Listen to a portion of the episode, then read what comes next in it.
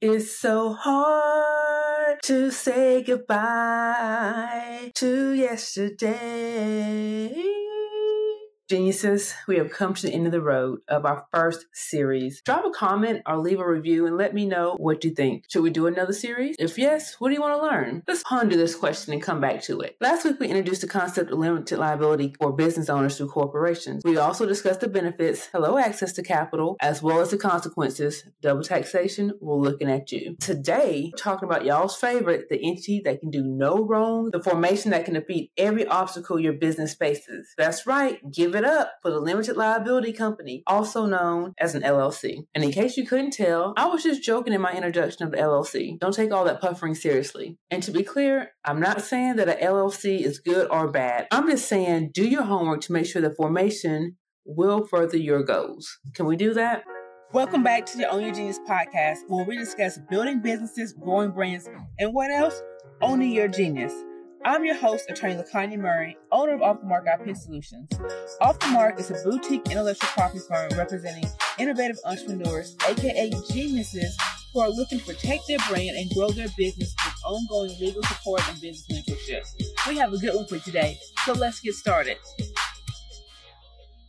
Welcome to episode 121 of the Own Your Genius podcast. We're wrapping up our four part series with a discussion on limited liability companies. You know how we do. We're going to answer the following questions what a limited liability company is, the benefits of forming a limited liability company, and the consequences. We're also going to discuss how to form an LLC, the different kinds of LLCs, and the oh so important matter of keeping the liability. So, the concept of an LLC originated in the United States in the late 1970s. Wyoming was the first state to enact the LLC legislation, and that was in 1977. And then other states were like, oh, I think I like that. I can get into that. So, they started adopting similar statutes. The LLC was created to provide a business structure that combined the limited liability protection of corporations with the simplified management and taxation benefits of having a sole proprietorship or partnership. There are people who form corporations under the misbelief that the limited liability provided by corporations is somehow stronger than the limited liability provided by an LLC. I'm just here taking a side note telling you that's not it, that's not correct, so cut it out. All right, back to the program. Ultimately, the LLC is like a love child between a corporation, sole proprietorship, or partnership partnership, which means it has characteristics of both. And when it comes to forming LLC, it's not as complicated as forming a corporation, but it does take more than just waking up and doing an activity for profit like a sole proprietorship. And if that definition sounds like, what are you talking about? Go back to episode 118 where we talked about sole proprietorship. So when you form a limited liability company, it's going to take three or four steps depending on what state you're in. Because again, this is state specific. The first thing you want to do is you want to choose a unique name for your company and you want to register that name or reserve that name. Like here in Alabama, we had to reserve that name with the Secretary of State until we actually file the or articles of organization, which is the third thing you do. But what that reservation does is reserves the name while you get all the paperwork together to actually form the LLC. So that's number one. Number two, you want to make sure that you have a registered agent. It can be yourself or it can be someone else. A registered agent is the person who's going to receive your official correspondence and other legal documents on the behalf of the LLC. And the registered agent must have a physical address in the jurisdiction where the LLC is formed. Not a PO box, or anything of that nature, but an actual physical address in the state where it's formed. Once you decide who your registered agent is going to be, now you're ready to file your articles of incorporation because that information will need to be on that documentation. And this document is filed with the, your state agency and it's going to provide the basic information about the LLC. It's going to know the name of the LLC, the address, the registered agent, and the purpose. You're going to have to file those things and pay the filing fee that's associated with submitting that paperwork. Now, in Alabama and other states, you're going to need an operating agreement or what's called a company agreement. And what that is, it's a contract that outlines the ownership structure, the management responsibilities, the voting rights, the profit sharing, and all these other important details of regarding the LLC members. And members, I don't think we talked about this, but I'll tell you that members are owners. So when you have an LLC, the members are referred to as owners. So when you have this company agreement, it's talking about the details on how the LLC members are going to help run the company. Forming an LLC definitely has more steps than forming a sole proprietorship or partnership, but don't let that fool you because although it has almost as many steps as forming a corporation, with that exception of the operating agreement, the steps that are needed to form the LLC aren't really that complicated. Similar to partnerships and corporations, the type of LLCs that can be formed varies depending on your state. We're going to run through the five different types of LLCs that can be formed depending on where you live. The first one is the domestic LLC, and it's formed and operated within the state where it's established. So when you form an LLC in the state of Georgia and your business operates in that state, that's a domestic LLC. And that LLC is subject to laws and regulations of that specific state where it was formed and operates. Now, the foreign LLC is an LLC that's formed one state but operates in another. In this context, foreign doesn't necessarily mean outside of the country, but rather outside the state of formation. So, for example, form my law firm in Alabama, but I want to open up a second location in Georgia. To operate as a foreign LLC, I must comply with the registration and filing requirements of Georgia where the law firm will be conducting business. So, I formed it here in Alabama, but I'm opening up a second location in Georgia. So, I'm going to file the paperwork necessary to let Georgia know that I'm operating a business in their state. That's what a foreign LLC is.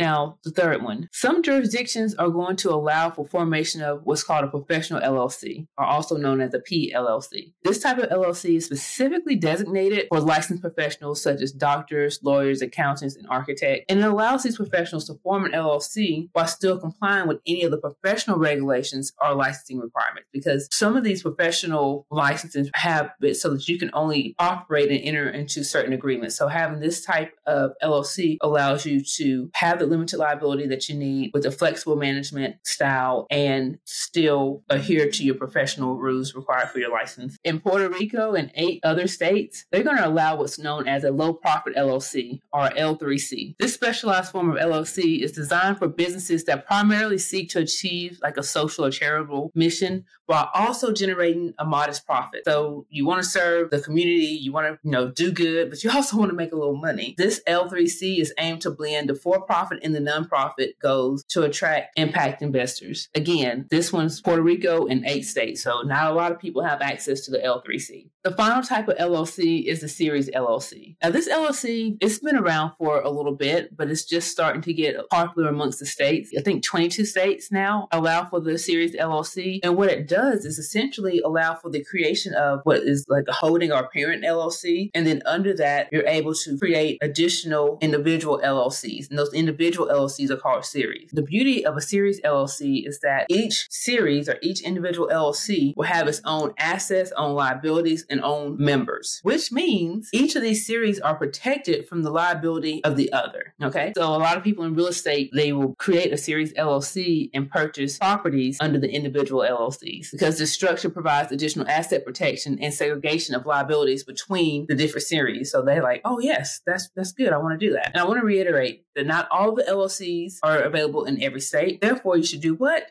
Consult with a qualified attorney or business professional that are familiar with the laws and regulations in your specific state to know your options and requirements for forming a particular type of LLC. So we talked about what an LLC is. We know how to form an LLC and we know that there are different types of LLC, not that not one LLC fits all. So what's next? Let's get into why the limited liability company is so popular. Let's get into that. Um, can we just say hello, limited liability? One of the main advantages of forming an LLC is that it offers limited liability liability to its members. Remember that members are what owners of an LLC are called. This limited liability means that the personal assets of the members are generally shielded from the company's debts and liabilities. And in, in case the business faces legal issues, such lawsuits or debts, the members' personal assets are not at risk beyond their investment in the company. Have you heard that before? Yes. Ooh, second benefit. Um, hello, pass through taxation. Unlike corporations, LLCs enjoy pass through taxation, which means the company profits and losses are not taxed on the entity level. Instead, they're passed through to the members who report their share of the profits or losses on the individual tax returns. And that avoids the issue of double taxation faced by corporations, where profits are taxed on both the corporate and the individual level. So far, we're seeing that we got the benefit of the limited liability from the corporation without the consequence of the double taxation of the corporation and I'm loving this. The third benefit, can we say hello, flexible management structure? So with an LLC, members can choose to manage the company themselves, or they can appoint managers to handle the day-to-day operation. And this is going to allow for a more customized approach to running the business. They're not tied to just having, you know, having officers that run and manage the day-to-day or having to do everything themselves. They can really choose what works best for their company. And the final benefit, can we say hello, ease of formation? I know that I named, you know, a few steps from forming that LLC LLC, but it's really less complicated and requires fewer formal formalities compared to setting up a corporation. And that paperwork and onboarding and admin requirements that's associated with corporations, you don't have all that with the LLC, which makes it easier and more cost effective to establish and maintain versus the corporation. These benefits are given the best of both worlds. It's easy to see why the LLC is the internet's go to. But before you jump on the bandwagon, let's get into these consequences.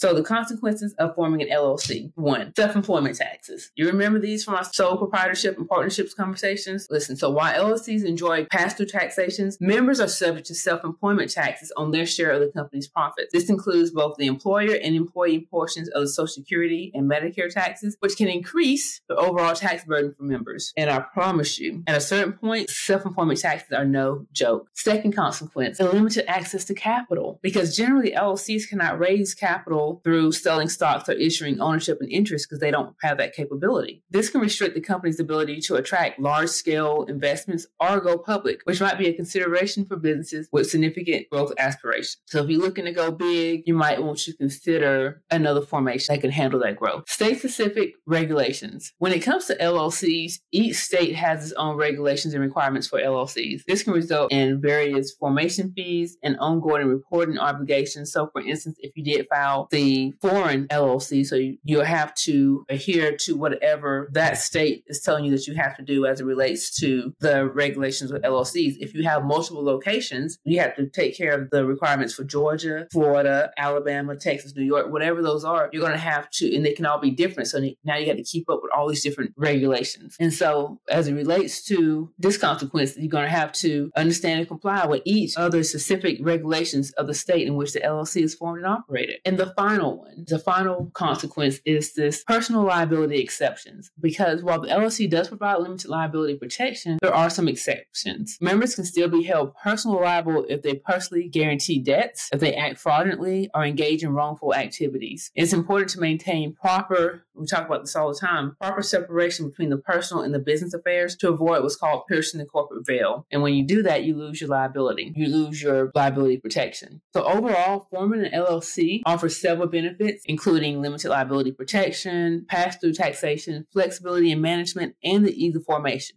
Those are really good. But it's really crucial to understand the specific needs and goals of your business and consult with a legal and tax professional who are, again, familiar with your industry and the state laws to determine if an LLC is the right structure for you. And when I was talking about the consequences, I briefly mentioned piercing the corporate veil, but I want to go more into that. So make sure to tune in next week, especially if you have a corporation or an LLC or considering forming one. We did it! We made it to the end of our series on business formations. I would love to hear your biggest takeaways. Make sure to leave a comment. All right. Let's take this conversation over to the Mark Legal community. I want you to share this episode with three people and have them meet you there.